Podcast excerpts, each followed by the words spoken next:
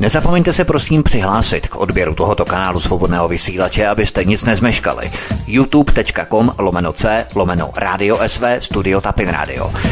Dejte si prosím odebírat tento kanál kliknutím na červenou ikonku v horní pravé části obrazovky s nápisem odebírat a zaškrtněte také symbol zvonečku, abyste byli informovaní o nahrání každého nového pořadu. Tím také nepřijdete o čerstvé premiéry a rozmanité kauzy, které můžete dále sdílet na sociálních sítích. Příjemný, krásný, dobrý večer, milí posluchači, zdraví vás Vítek ze svobodného vysílače anebo z premiérového či archivního vysílání na kanále YouTube. Zdravím vás všechny, jsem rád, že jste si mě opět naladili, že jste si naladili svobodný vysílač a doufáme, že dnešní program vás trošku upoutá, protože se jedná přece jenom o cestování, nejedná se o žádnou politiku, ale politiky je více než dost, takže si trošku zacestujeme a zacestujeme si do Kazachstánu, jak ostatně vidíte v našem programu. Když se totiž řekne Kazachstán, většina lidí nemá jasnou představu, s čím si tuto zemi spojit. Někdo si vzpomene na kosmodrom Bajkonur, jiný si představí stepy a téměř každý se myslí, že je to kdesi v Rusku. Středoasijský Kazachstán je bývalou součástí Sovětského svazu, která získala svou vlastní nezávislost v roce devatenáct set devadesát jedna, avšak s nynějším Ruskem má stále velmi blízké vztahy. Ačkoliv je Kazachstán jednou z největších zemí světa, žije tu pouhých sedmnáct milionů obyvatel. Ti se soustředí do několika velkých měst a proto je velká část území státu zcela lidoprázdná. Kazachstán je tak státem s nejřidším zalidněním na světě. Má rozlohu zhruba čtyři pětiny Indie, ale pouhá dvě procenta její populace. A právě o Kazachstánu si budeme dnes povídat na svobodném vysílači s mým dnešním hostem, kterou je Světlana Šumberáková. Světlano, vítejte, hezký večer. Dobrý večer. Světlano, vy vlastně pocházíte původem z Kazachstánu, narodila jste se tam, pochází odtud část vašich příbuzných z vaší rodiny, anebo jak dlouho vlastně žijete v České republice? V České republice jsem asi od roku devadesát jedna nebo devadesát dva, já přesně si to nepamatuju. Už je to dlouho, je to třicet let zhruba. Ano, zhruba ano. Mm-hmm. Jak jste se dostala do České republiky? Byla to složitá, náročná cesta nebo celkem jednoduchá, až řekli bychom nudná záležitost? No, ono vlastně se stalo úplně náhodou, nebo no. Bratr studoval v Moskvě a tam se seznámil s Češkou, s Napajedel. A ona řekla, že bude, odmítla vlastně bydlet s ním v Kazachstánu nebo v Rusku, tenkrát v Sovětském svazu. Aha. Že oni vlastně se přestěhovali semka do České republiky. A já jsem dojela, párkrát jsme tady byli s rodičama na návštěvě a pak zrovna na přelomu, když v tom Sovětském svazu bývalém začal být takovej chaos, jak bych to pojmenovala, uh-huh. tak já jsem zrovna v té době jela k bratru na návštěvu na měsíc. No, no a to už jsem nevěděla, že mezi tím oni se na mě domluvili za mýma zády rodiče s bratrem. Mě se budou snažit tady zdržet co nejdéle. Jo, tak. Takže z toho měsíce najednou byly dva, potom tři, potom bylo tak, a chceš se podívat do Rakouska? Říkám, no tak jasný, to je dlouhá cesta, tak ráda bych se podívala. No, šli jsme na konzulát rakouský, mě řekli, ano, v pohodě, vracíte se domů, vyřídíte všechny papíry, papíry a pojedete do Rakouska. Říkám, hm, tak nic.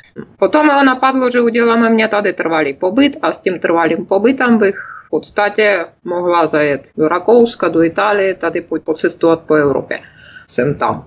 No, došli jsme zase na cizineckou policii, mě řekli v pořádku, začneme vyřizovat papíry, ale vy mezi tím vrátíte se domů, uděláte si tam, vyřídíte si tam všechny papíry a potom můžete dostat tady trvalý pobyt.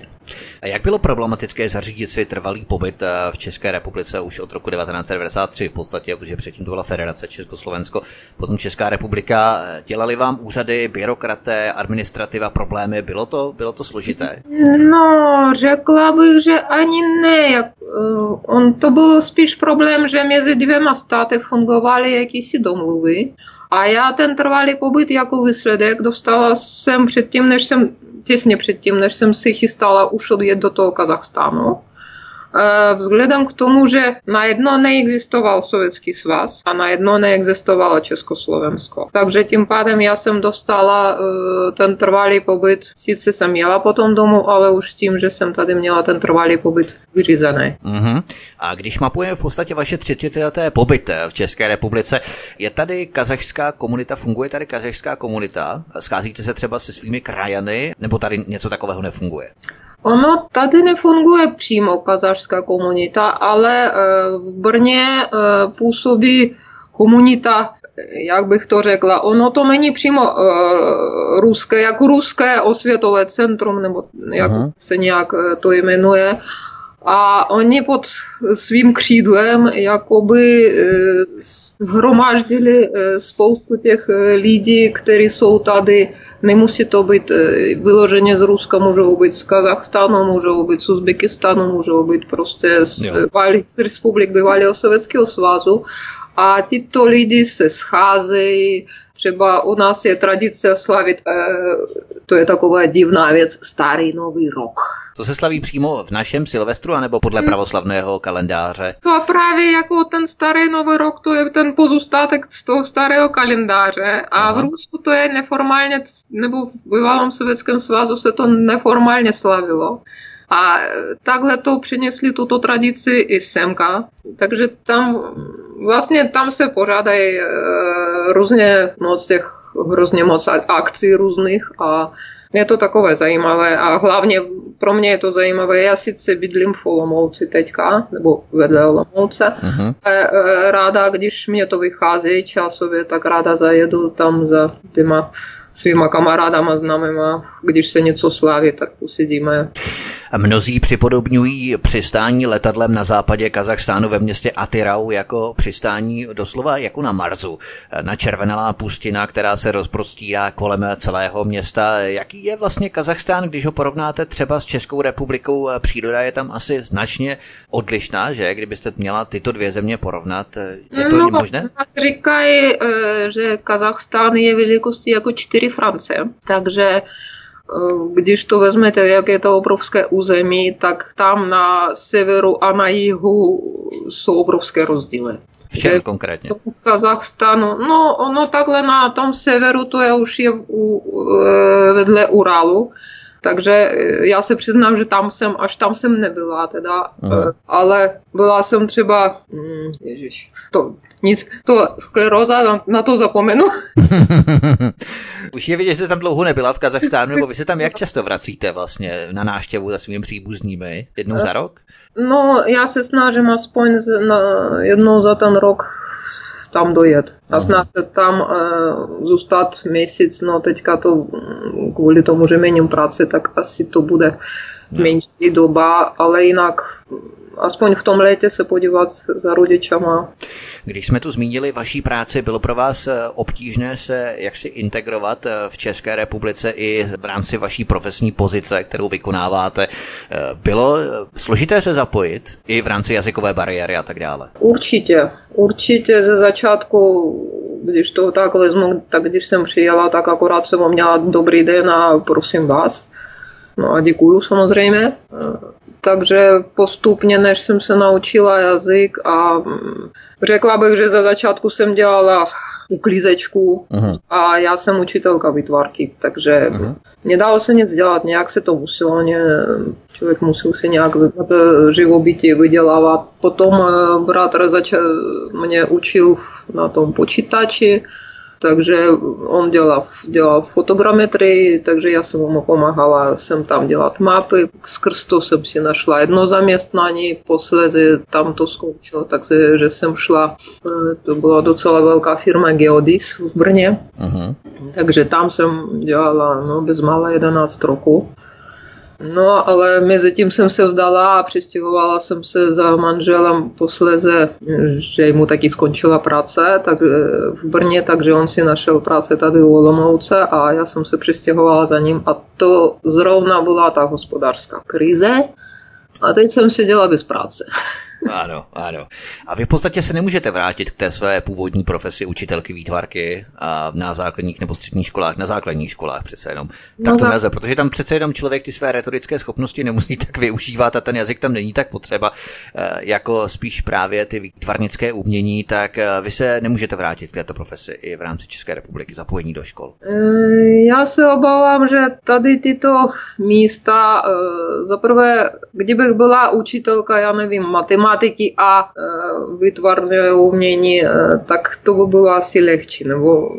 Ale když jsou učitelka výtvarky a technické kreslení, technické kreslení je víceméně už e, počítačové. Aha. No. Takže e, a učitelka výtvarky, to se tady moc jako samostatně by se neuplatnila asi tato profese. A když už někde někdo vyučuje výtvarku, tak ten flexi dobře drží. Takže řekla bych, že pro člověka, který pochází z jiného státu a teďka i z jiného města, tak docela nemožné najít si nějaké podobné, nějaké podobné zaměstnání. Ano, chápu. Možná se ještě vraťme právě k tomu Kazachstánu. Sledujete bedlivě situaci v Kazachstánu, posloucháte hodně kazachská rádia, webové stránky, jste v kontaktu často s vašimi nejenom příbuznými, kteří v Kazachstánu žijí, ale třeba i vašimi přáteli, sledujete třeba politickou situaci. Jste nějak sepjatá blížeji k, ke Kazachstánu, nebo spíše inklinujete k té České republice, ten Kazachstán vnímáte pouze co si jako okrajovou záležitost?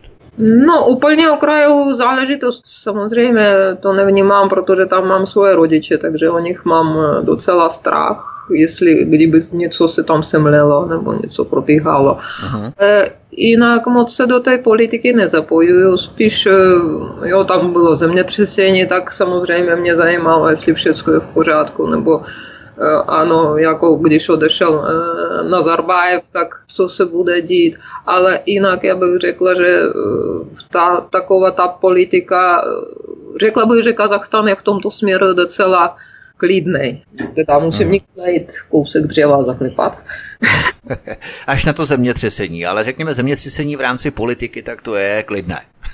Ano, ano. No tak zemětřesení tam taky, ono je to tam víceméně běžná záležitost, protože když tu vezmete rodiče, no my jsme bydlili v Almaty, rodiče bydlili v Almaty, uh-huh. To byla Alma-Ata, teďka je to Almaty a tam zemětřesení takové dva, tři stupně po Richterové škále docela běžné, protože tam je už tam je Ťan-šan.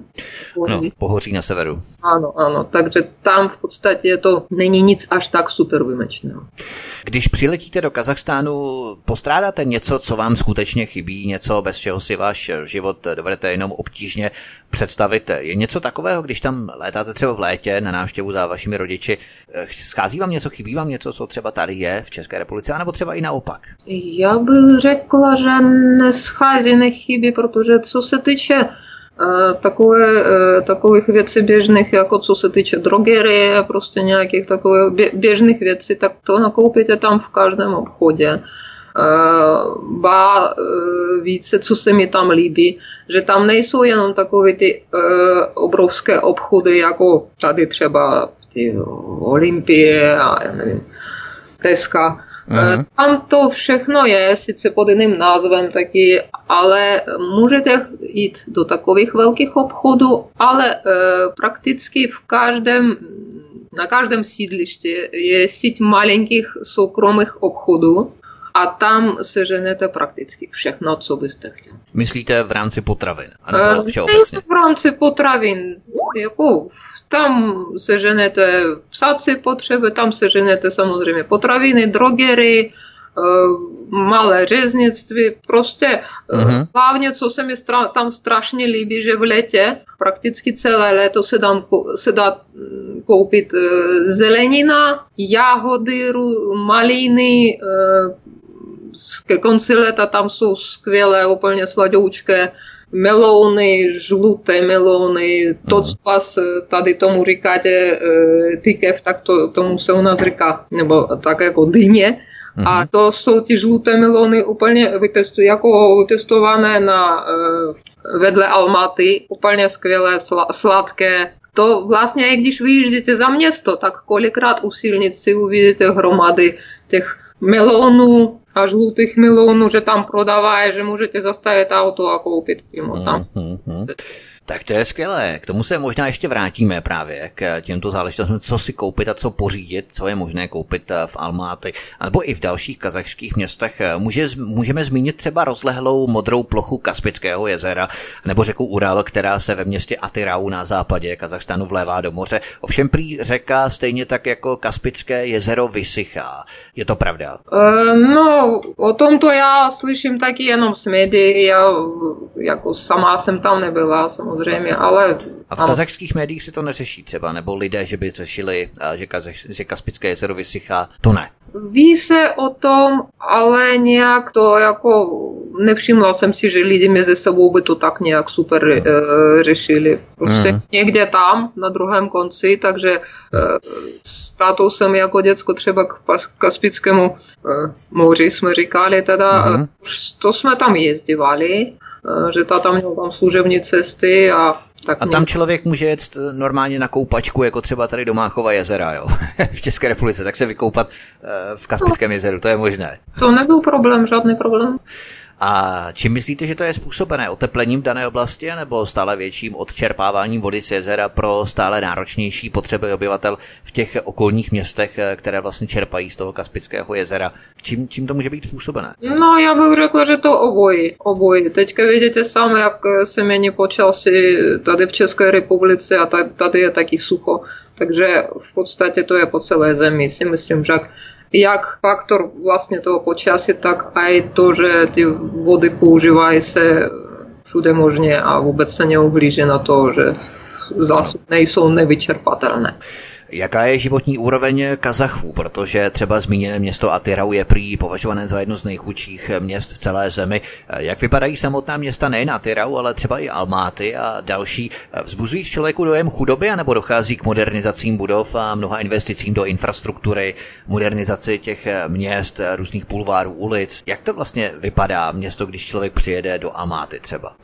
Já bych řekla, že co se týče v středu města, tak ano, je to krásné tam, jako když jedete po těch ulicích, je to pěkné, tam hodně pěstují se, hodně se pěstují růže, jo, prostě je to celé v květinách, docela zelené. Ty okraje města, ty mikrorajony, tam bych řekla, že je to o něco horší. Není to tak, jako na očích. Uh-huh. Že by vyloženě chudoba ne, ale prostě co se týče estetického dojmu, tak mohlo by to být lepší. Jako často člověk narazí na nějaké hromady odpadků, protože prostě... To je asi všude stejné. Vy na to máte právě cit, protože jste vyučovala výtvarku, takže na tyto designové, řekněme, nebo i vizuální věci máte zvýšenou, zvýšený cit, takže to můžete lépe popsat a zprostředkovat nám plasticky. To je, řekla byste, stejné jako Praha třeba. No stylové to se dost liší, takže úplně tak bych to neřekla. Vím, že ta Almata má kolem těch dvou milionů obyvatel a e, tam nejsou až takové jako tolik e, těch e, starých budov, protože Almata je poměrně nové město. Ono vzniklo to tím způsobem, že kdysi to bylo jenom kazařské nějaké to soustředění, kde byly tržiště a tak dále, že jako kazaři mezi sebou vyměňovali nějaké svoje zboží, nebo jak bych to řekla. Aha. Ale časem na tomto místě vznikla pevnost věrný, protože nevím, to, co já znám jako tu historii, jako teďka možná, že to je předělané. No, ze školy, jak se... Jo, to je dost možné, že jako to všecko, při, jak se změnila vláda, tak se to koušalo. Rozumím, rozumím. To jsem slyšela já, že to, to pevnost věrnej měla vlastně bránit před Čínou Kazachstánu, jako ty stepy Kazachstánu a Kazachy měla uh-huh. před Čínou. A uh-huh. tam už potom vznikla ta Almata, ale vůbec nejsou tam nějaký tam tři sta let staré budovy, to vůbec neexistuje. V Almaty je díky horám v okolí o cosi vlhčeji než na severu země a dokonce se kolem města vyskytují jablečné sady, podle kterých se město vlastně jmenuje Almaty, město s jablky, že? Je to podle jablek, že? Ten název toho města. Alma je jablko a ta otec. Almaty prý prochází bouřlivým rozvojem, v centru je možné spatřit drahá auta, která bychom nezahlédli ani v lesjaké metropoli na západě Evropy. Je tu výrazný rozdíl mezi takovou tou středostavovskou střední třídou a běžnými pracujícími skupinami obyvatel. Jsou tu kontrastní sociální rozdíly třeba? No, řekla bych, že tam je dost, dost kontrast, ale neviděla bych to tak, že jako těch chudí lidí úplně, jako že bych viděla tam bídu vyloženě. Jo, ta nižší třída v podstatě uživí se. A co třeba sociální záležitosti, co se týče zdravotního a sociálního pojištění? Hradí to stát, anebo je to tam v podstatě ponecháno na tom, jak se člověk sám o sebe postará? No, je tam, teď jsem se dívala, že začali zavádět změny, jinak medicína byla neplacená, jakože lidi jakoby že to neplatili, ale mohli jít do organizace jako do poliklinik, které zase platili. Jo. Takže člověk mohl vybrat, jestli do té to, co hradí stát, anebo si to uhradit sám, no, říká se jako podle toho, jak chcete, jaký chcete mít výsledek. No. A aha. Teďka jsem Vlastně jsem se dívala, že oni zavádí taky pojištění. Světlana Šumberáková, původem z Kazachstánu, která už bezmála třicet let žije v České republice, je naším hostem na Svobodném vysílači, provází nás dnešní večer. Od mikrofonu a zdraví Vítek a po písničce pokračujeme dál. Hezký večer. Světlana Šumberáková, původem z Kazachstánu, která už bezmála nebo necelých třicet let žije v České republice, nás provází dnešní večer, je naším hostem u nás na Svobodném vysílači, ze kterého vás zdraví Vítek. Jak to bydlí samotní lidé v Kazachstánu? Lidé v panelácích nebo jenom v několikopatrových budovách? Jaké je to bydlení? Jaké formy bydlení tu existují? Samozřejmě tam jsou i paneláky. Paneláky jsou některé staré, některé už nové, moderní. Samozřejmě tam jsou i rodinné domy a pak je to ty elitní komplexy, kde už je to za plotem a tam no, vás no. tak neputí, takže tam bydlí ti nejbohatší, bych řekl. Uh-huh.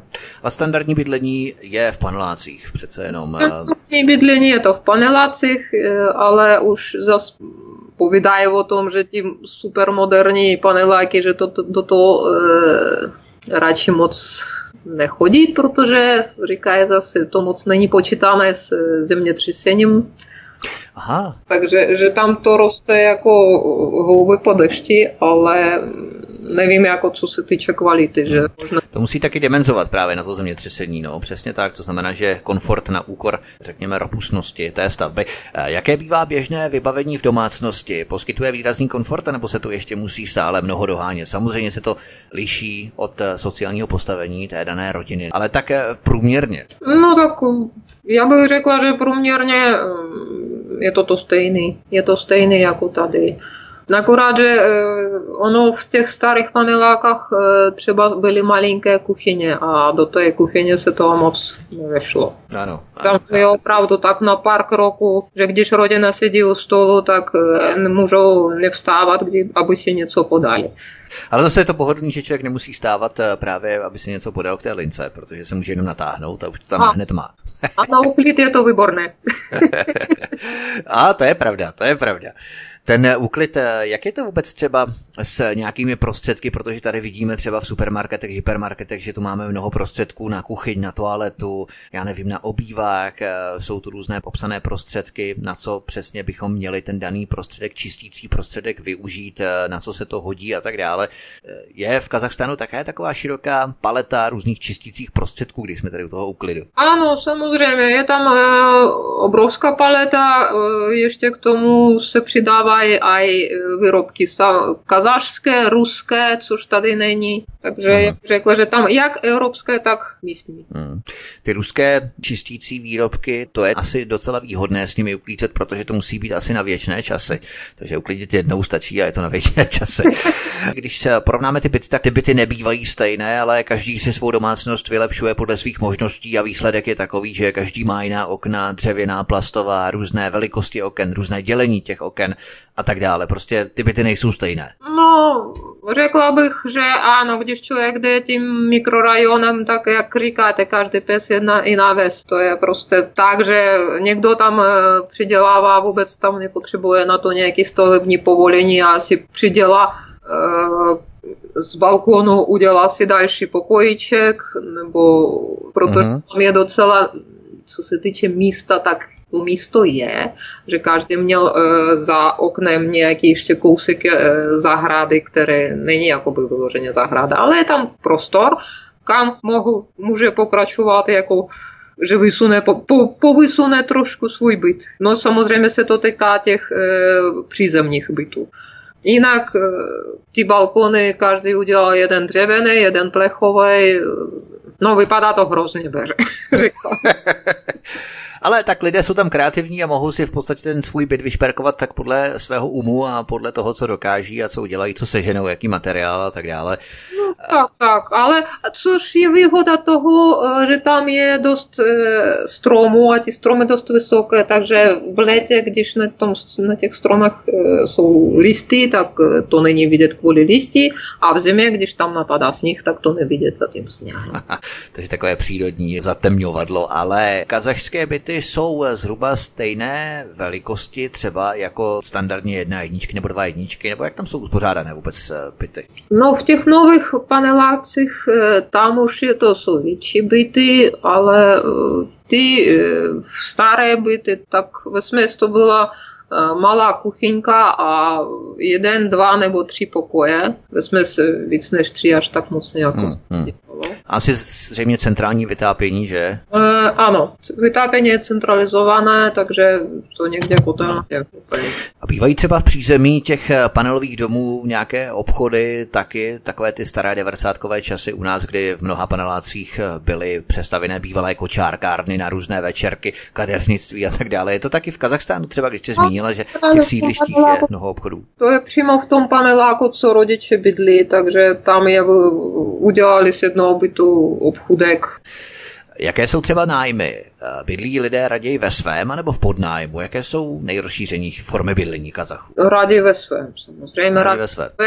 V podnájmu, mohou si to dovolit? Když nic jiného nezbývá, ale jinak bych řekla, že co se týče bydlení, tak je to dost levné. V porovnání s Českou republikou, kdy tu máme třicet jedna třicet dva metrů, jedna jedničku v Praze za dva a půl milionu korun za zhruba.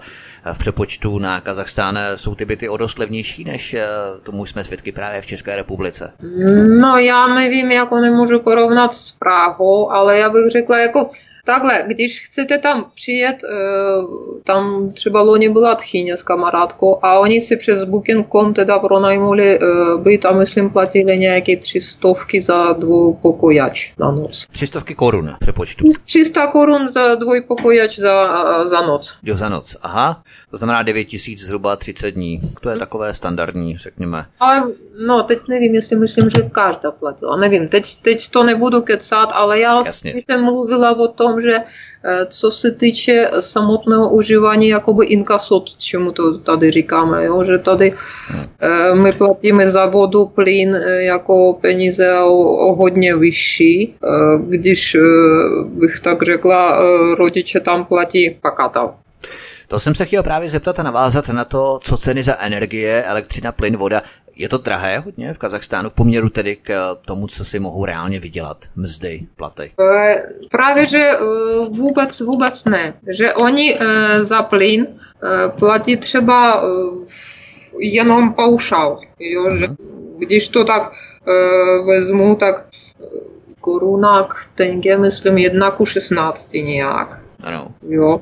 A když vezmu, no za, vlastně za plyn oni platí nějakých šest set tenge za uh-huh. měsíc. Uh-huh. Uh-huh. Což prostě, když rozdělíme to šestnáct, tak to je pakatel. No to je pakatel, to je pravda. Jo, když vezmu, že celkově za byt oni platí kolik?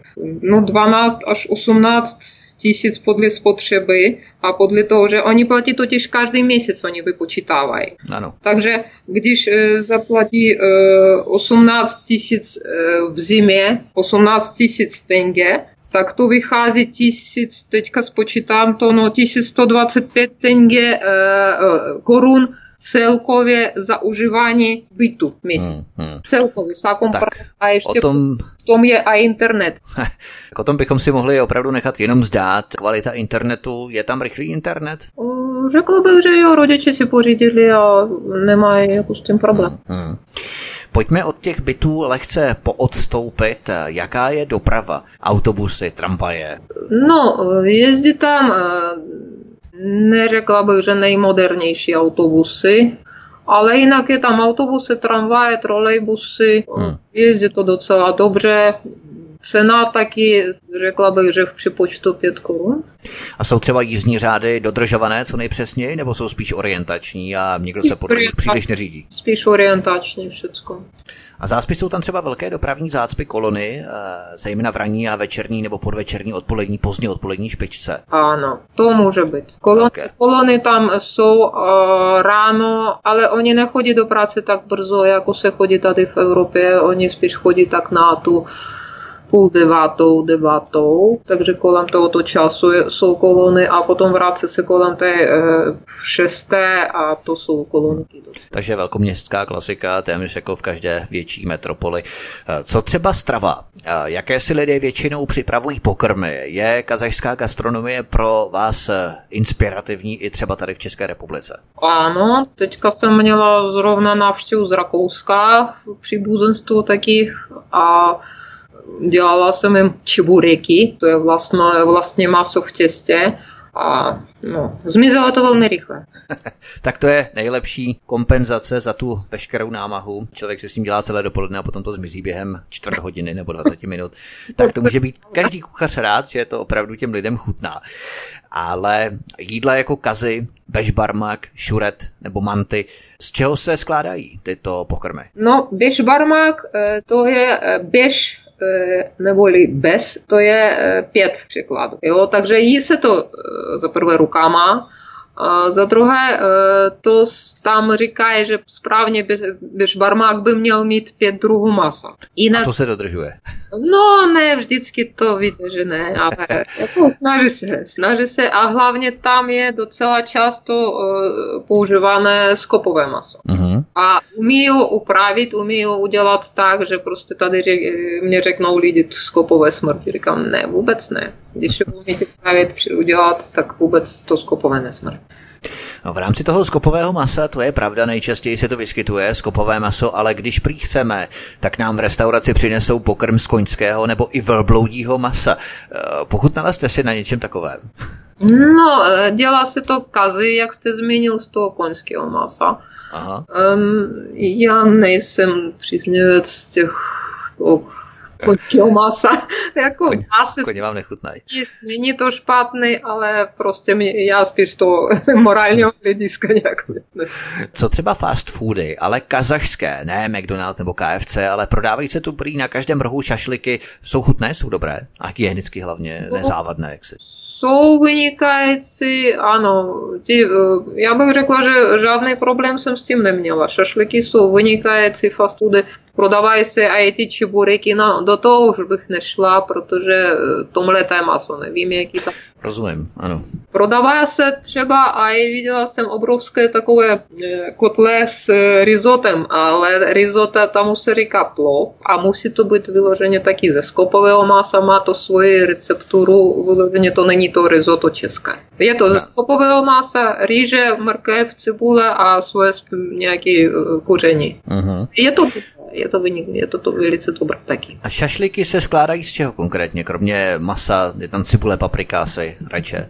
No, správně naložit šašlik na té vlastně na té špejli dostanete už maso a mezi tím je to prokladané tím tukem. Ale Aha. směs je to zase skopové maso. Můžete požádat o to, že vám donesou jakou z jiného maso, šašlik může být kuřecí, ale jinak je to, je to spíš e, skopové, ale marinuje se to maso v e, nějakých těch e, cibula, rajče, uh-huh. nějakých paprika, e, Říkají, že někdy jako na to změkčení se tam dává i kiwi, ale to už jako spíš takové různorodé šašliky, každý podle svého receptu. To je jak na několik receptů a každý bude dobrý.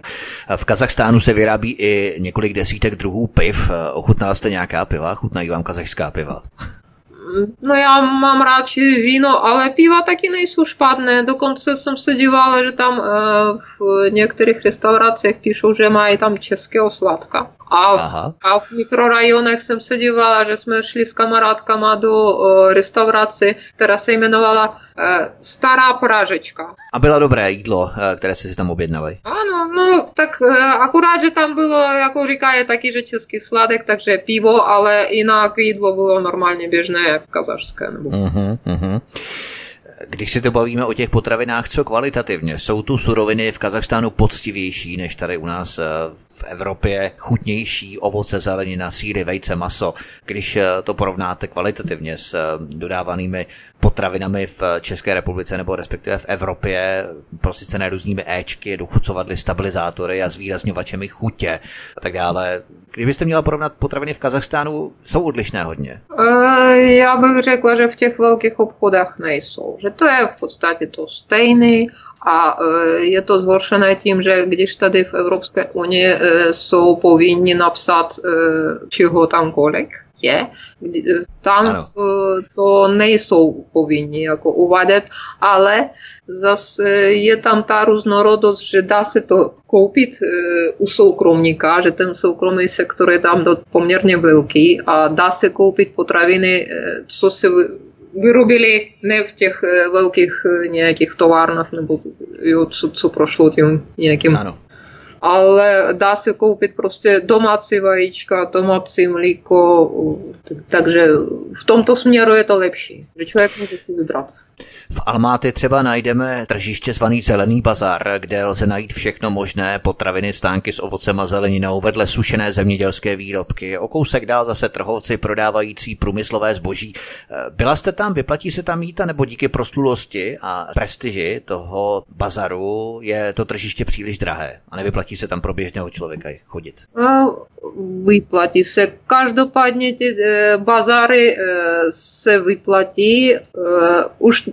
Dokonce, jak mě říkala tchyně, my tady projdeme e, jednu řádu a všude nám dají něco ochutnat, takže jsme na konci řády najezeni.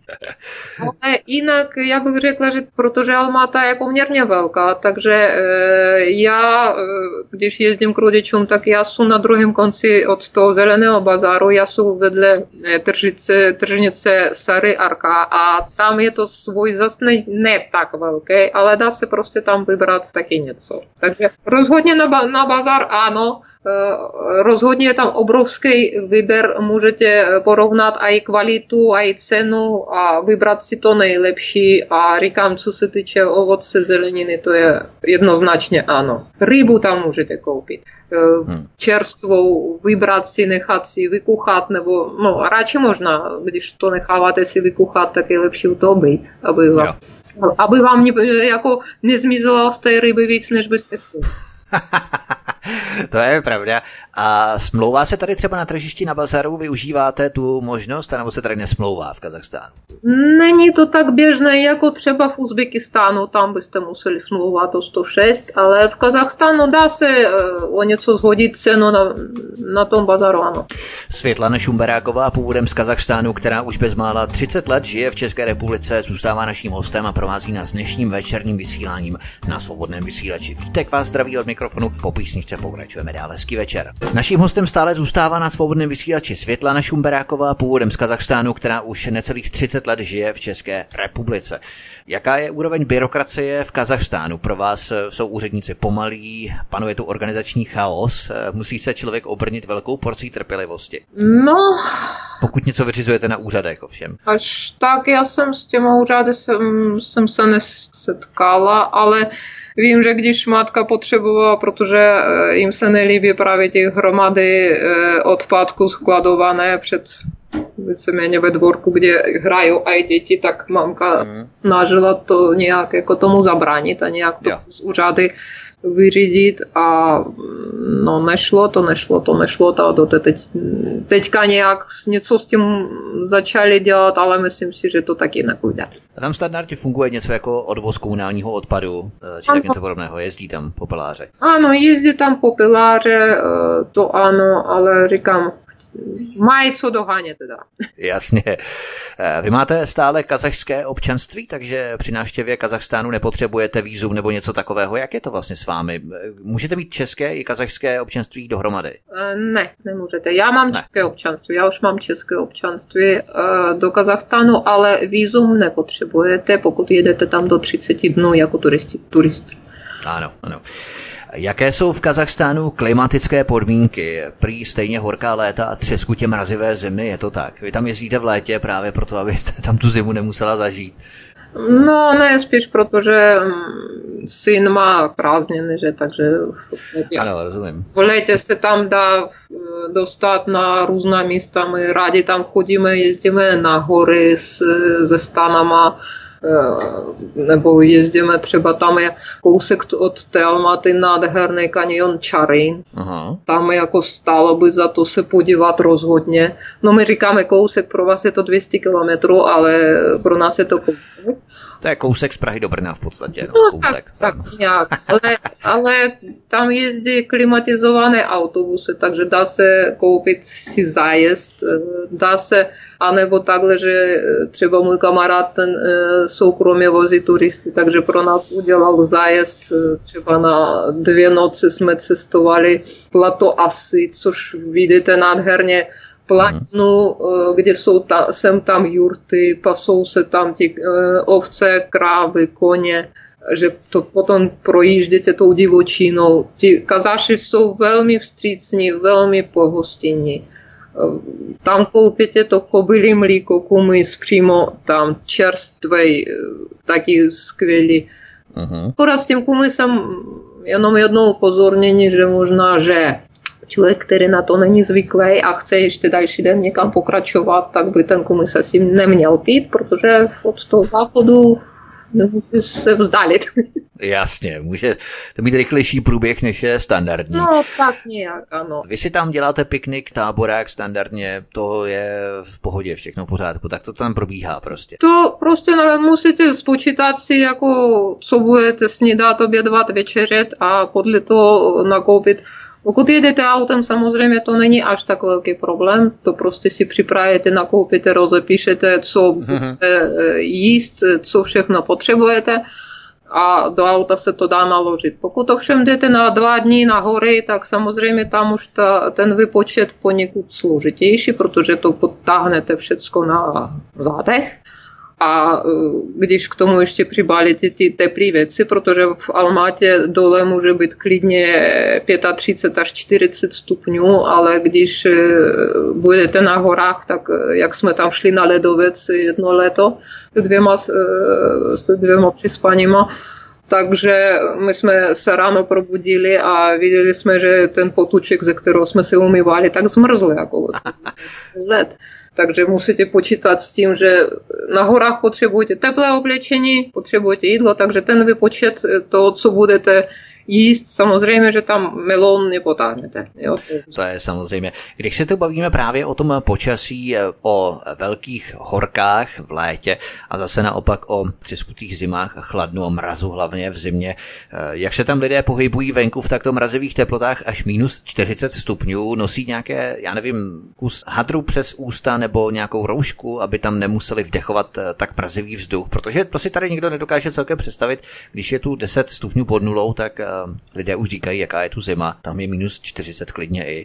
Jak to lidé zvládají tam vůbec? No, jako v Almatě já jsem minus čtyřicet, myslím, že ani nezažila, ale jinak na severu Kazachstánu, myslím, že tam děti do školy v takové dny nechodí, že zůstávají doma a jinak samozřejmě snaží se vylézt co nej, na nejkratší dobu a ve smyslu vybavení, jsou vybaveni kožichama, tam je to potřeba, prostě to není jakoby mo- moderní, ale prostě je to nuc, nucené. Jasně. Takže šály, zakryt si obličej a... Co třeba automobily? Nezamrzají nádrže třeba s palivem nebo nepraskají potrubí s vodou? Co to na to připravení? Nevím, říkám, já nevím, jak je to s tím severem Kazachstánu, nemohu mluvit akorát o té Almatě, ale nevšimla jsem si, že by tam nějak jako někomu zamrzali auta. Je pravda, že jako minus, minus čtyřicet to tam taky není. Tak ono i třicet, anebo i dvacet pět, ono je to docela minus i dost. Minus dvacet pět, ano, minus dvacet pět to bývávalo. Ale auta v dnešní době jsou trochu inač stavené a další věc, že ti lidi, co tam žijou, tak kupují si auta, které ten mraz vydrží.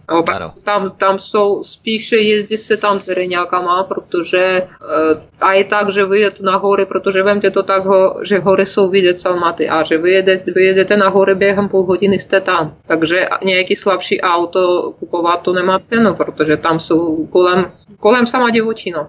Ano, velká převýšení. Pojďme se podívat na politickou situaci v Kazachstánu. Jaká politická situace tam vlastně je? Protože mnozí považují prezidenta Nazarbájeva za totalitářského diktátora. Jak se to odráží v běžném životě lidí? Nazarbájev, vy jste se zmínila a já přesný přehled o politické situaci v Kazachstánu nemám. Nazarbájev tam ještě vládne, anebo už tam byl vyměněn za někoho jiného? Ne, ne, Nazarbájev nevládne. Nazarbájev odstoupil sám a uh, přidal uh, vládu, myslím, Tokajov, tam je teď prezidentem. A to bylo jenom tak, anebo z nějakého důvodu odstoupil? Přece jenom takový člověk, který vládne tak dlouho, tak jenom tak neodstoupí. No, on prostě um, tak, jak to já jsem slyšela, tak odstoupil jenom tak, protože už má léta a toho um, nastava jako nového pana prezidenta, myslím, že jako víceméně s ním to tak nějak jako jeho vychoval podle toho, jak... Takže má jeho školu. Já bych řekla, že zatím ano, já doufám, že nevím, jak co se týče té totalitarity, ale tam tím, že to je strašně namíchané národnosti v tom Kazachstánu, když to tak vezmeme. Opravdu za mě to bylo strašně namíchané, teďka jako spolu... něco se z toho změnilo, samozřejmě Rusové odjeli spíš do Ruska, jako víc, víc tam je Kazachu, ale e, stejně není tam e, takové nepokoje, jako třeba někde na Kavkazu. A jaké národnosti vlastně žijí v Kazachstánu, kromě samotných Kazachů i sousední země, to znamená Kyrgyzstán, Uzbekistán i asi čínská populace je tam asi zastoupená v nějaké určité míře. Jaké národnosti tam vlastně jsou? No, co já jsem, když já jsem tam ještě studovala, tak jsem měla kamarádka, jedna byla Němka, jedna byla Ukrajinka, jedna byla směs právě ta, ta čínská národ, odvětví nějaké čínské, jakoby Dunganka se tomu říkala. Potom jsem měla Tatárku, Uzbečku, takže... Tak to je hodně nový charakter. Jsou tam Ujgurové, jsou tam, byli tam kdysi za Stalina seslané Čečenci, jo, takže ti tam jsou aj teďka, víceméně přibývají. Arména jsme měli v, ve škole, takže všeho chuť.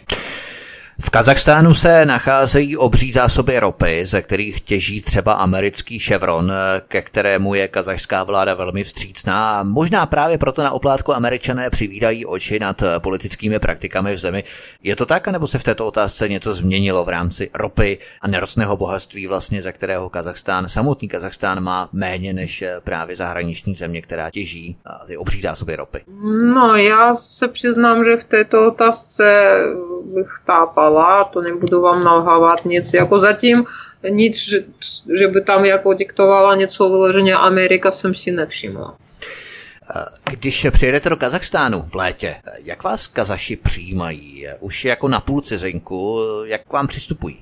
Tak ti, kteří mě znají, tak to je jasné, tam jako není co řešit, ale ti, co mě neznají, tak jako je to zajímavé, to zvláštní, obzvlášť když tam jedu se synem, který mluví rusky, ale sem tam pro něho, u něho proleze české slovíčko.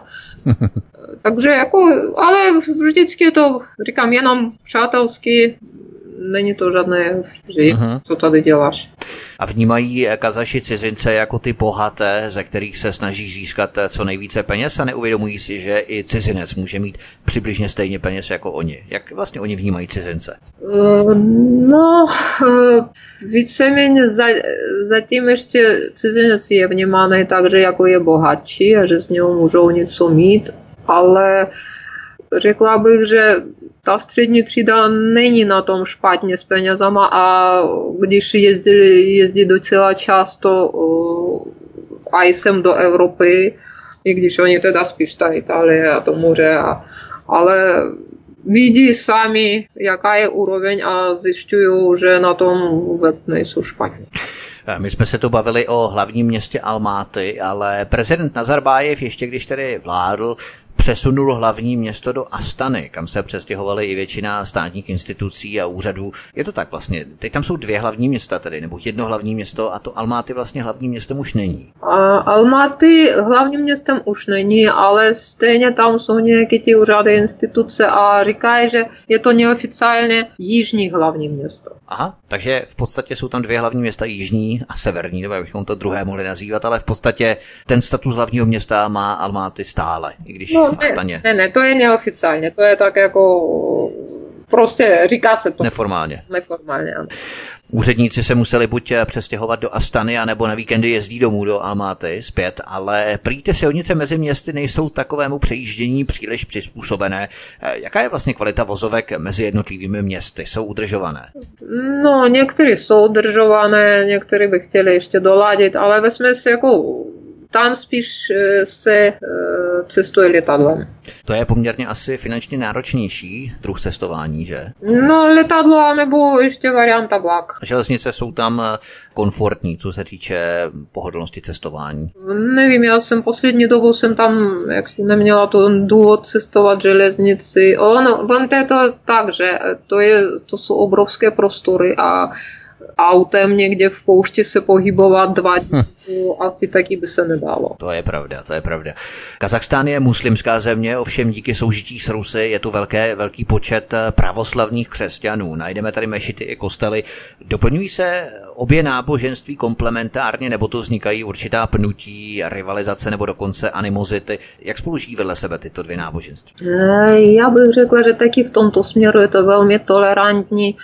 Každý bere, že ano, protože je to tam strašně namíchané právě, takže každý bere, že ano, ty máš toto náboženství a podle něho se chováš a je to, je to v pořádku.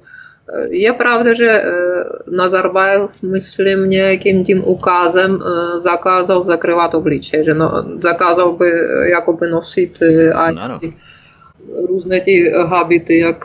Aha. Ale stejně v šatkách chodí, vidím docela často, že chodí jakoby ty muslimské ženy, jako takhle nějak oblečené. Ale bere, bereme to tak, jako je to, je to v pořádku, je to jejich právo, je to jejich možná, jakoby náhled ano, na, ano, na, na ten způsob života. A někdo neleze nikomu jinému do duše, že teďka musíš změnit to náboženství. A můžu podotknout, že loni, předloni, předloni tam byla moje neterinka, ona si vzala uh, Rakušáka a on, když byl v té Almatě, on říkal, že jemu Vídeň připadá víc muslimská než ta Almata. No, to jsme tedy velmi rádi, no, tady. To je ohledně náboženské otázky. My jsme se bavili a částečně jsme se i dotkli cestování. Kam se dá cestovat, pokud jste se rozhodla někam dopravit? Jsou tu asi četná i lyžařská centra kvůli vysokým horám. Nejvyšší hora v Kazachstánu je tuším sedm tisíc čtyři sta metrů nad mořem. Co jsem se dočetl tady? Ta lyžařská centra tam jsou asi velmi populární, že? No, ta hora, možná, že mluvíte o tom Chan Tengri. Ano, to asi, je, asi. Ale to je na hranici víceméně tři sta, takže tam o to se debatuje, komu patří. Hmm. Jestli je to kazašská, nebo čínská, nebo ještě. Ale jinak lyžařská střediska přímo u Almaty, to je, říkám, za půl hodinky jste tam, to je Čimbulak, nebo kazašsky oni říkají Šimbulak. To je docela moderní středisko, jednou jsem tam dojela v zimě teda, tak jsme si tam zaližovali. Jsou tam kabinové, kabinkové lanovky, jsou tam nádherné, krásné výhledy na těch hory kolem.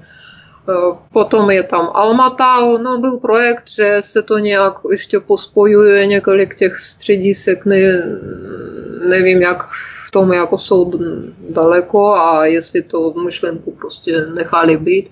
Jinak opravdu tam spíš to, co neuvidíte tady v Evropě. Tam je divočina, do které můžete cestovat. Jo? Tam je spousta možností podívat se, říkám, jak Čarynský kanion, za ním je Hliněný kanion, vedle Almaty, no nějakých, zase říkám vedle, no tak sto kilometrů. Uh-huh. Toho je jezero Kapče-Gaj, kde se dá koupit nějaký ten zájezd na pár dní k vodě. Samozřejmě není to jakoby, jo, tak jak to tady je, je, jedete do Itálie nebo do Chorvatska. Ale... To je asi velmi populární mezi obyvateli Astany, že v létě ve velkém počtu právě odjíždějí, že? Do těch různých kanionů a do jezer v okolí Almaty. To je asi velmi populární mezi obyvateli. No, populární víceméně to, že oni, když jet na dva dny, tak ano, ale když mají týden volno, tak jedou třeba spíš do té, k moři někam, někam do Evropy, nebo spíš tam jako do té. Pohoří Ťan-šan se nachází u hranice s Kyrgyzstánem a Čínou, ale traduje se prý, že v těchto mocných velehorách žije zdejší varianta sněžného muže, kterého zdejší domorodci nazývají ksigík. Spatřila jste ho? Ne, ani nevím, že se to jmenuje ksigík, u nás my, my jsme tomu taky říkali jeti. Hráli jste si na sněžného muže, jo? Ale, ale e, sněžného muže jsem nespatřila, e, spatřila jsem občas tady, e, tam na nás koukal z nějaké skály ten e, kozorožec, archar se tomu říká, jinak uh-huh. divoká zvířata tam jsou na těch horách, e, jsem tam nějaký medvědi, vlci. A uh, jednou bra, bratr vykládal, že oni šli takhle se stanama, uh, což u nás je dost populární jako stanování, uh, tak šli kam, kam si, jako šli nahoru se stanama a bylo to tak nějak začátkem podzimu, takže v noci jim nasněžilo a kolem stanu viděli stopy toho sněžného lebcharta, toho Irbisa. No vidíte to, tak... ale nebezpečné pro lidi, kteří cestují tou netknutou přírodou divočinou, tak to není vzhledem k těm divokým zvířatům, která se tam pohybují. No... Divoká zvířata se tam pohybují sice, ale oni mají kam utéct před tím člověkem. Ono v Tatrách ty zvířata nemají kolikrát tu možnost. Ano. Když to Tatrám bratr říkal, že to jsou kapesné hory, když to jako ty v Ťan-šan, tam jsou obrovské prostory. Tam by hmm. průvodce by bylo lepší vůbec se nepodívat, jo, že někdo mě tam říkal, no já se podí- jsem se podíval přes Google na ty hory a tady jako bych prošel tam a tam, ne. Tam opravdu je možnost ta, že se ztratíte a telefon tam na těch horách nefunguje. Ve směs tam není signál, takže chodí se, jestli jdete aspoň na tu cestu na dva, tři dní, tak mít někoho, koho znát, jako kdo ty hory zná. A jde se, a tak, jestli, jak jsme šli na ten ledovec, tak nás bylo čtyři. Kdyby se jednomu něco stalo, druhý zůstává u něho a dva další jdou pro pomoc. Takže jsou různé předepsané pokyny, jak postupovat v případě ohrožení nebo vystavení nějakému riziku, no, ztracení. Člověk jako věnuje se tomu a je rozumný, tak je lepší dělat to. Uh-huh. Protože nemůžete vědět, vy nemůžete vědět, spadne ano. kámen nebo... Sjede nějaká, říká se tomu sil, což je eh, voda s blatem. Jo, to je něco jak Aha. lavína, akorát, že je to blativa. Může se stát cokoliv. Je to divočina. Ano, rozumím. Takže ta zvířata, pokud mohou, tak se člověku vyhnou, nejsou primárně útočná, pokud samozřejmě k tomu nemají důvod. Tedy příště, až Světlana Šumberáková spatří v Kazachstánu nějakého toho sněžného muže, tak nám o něm přijde určitě povyprávět. Světlana Šumberáková, původem z Kazachstánu, která necelých třicet let žije v České republice, byla naším hostem u nás na Svobodném vysílači. Světlano, my vám moc děkujeme za velmi poutavé vyprávění. Třeba pro někoho inspirativní k tomu, aby se vydal, vypravil do Kazachstánu, aby procestoval nějaké vytipovaná místa, která jste zmínila. Každopádně my vám moc děkujeme, mějte se krásně a třeba u mikrofonu Svobodného vysílače někdy příště. Děkuji vám taky, že jsem mohla povyprávět o své země a naslyšenou. Tento i ostatní pořádci, milí posluchači, můžete stáhnout nejenom na stránkách svobodného vysílače, ale můžete zavítat rovněž i na můj YouTubeový kanál youtube.com lomeno c lomeno radio sv studio Tapin-radio. A tady nejenom, že si můžete poslechnout tento pořad, ale rovněž můžete kliknout, a vřele vám to prosím doporučuji, na tlačítko odebírat v pravé horní části obrazovky přímo na tomto kanále, abyste se stali odběrateli tohoto kanálu a nezmeškali jste tak žádnou ze našich premiér, které pro vás chystáme s dalšími zajímavými hosty a pestrou paletou, širokou škálou pořadů na různá témata. To by bylo všechno. Od mikrofonu vás zdraví Vítek, přeju vám krásný zbytek dnešního večera a příště se těším opět s vámi na slyšenou. Hezký večer.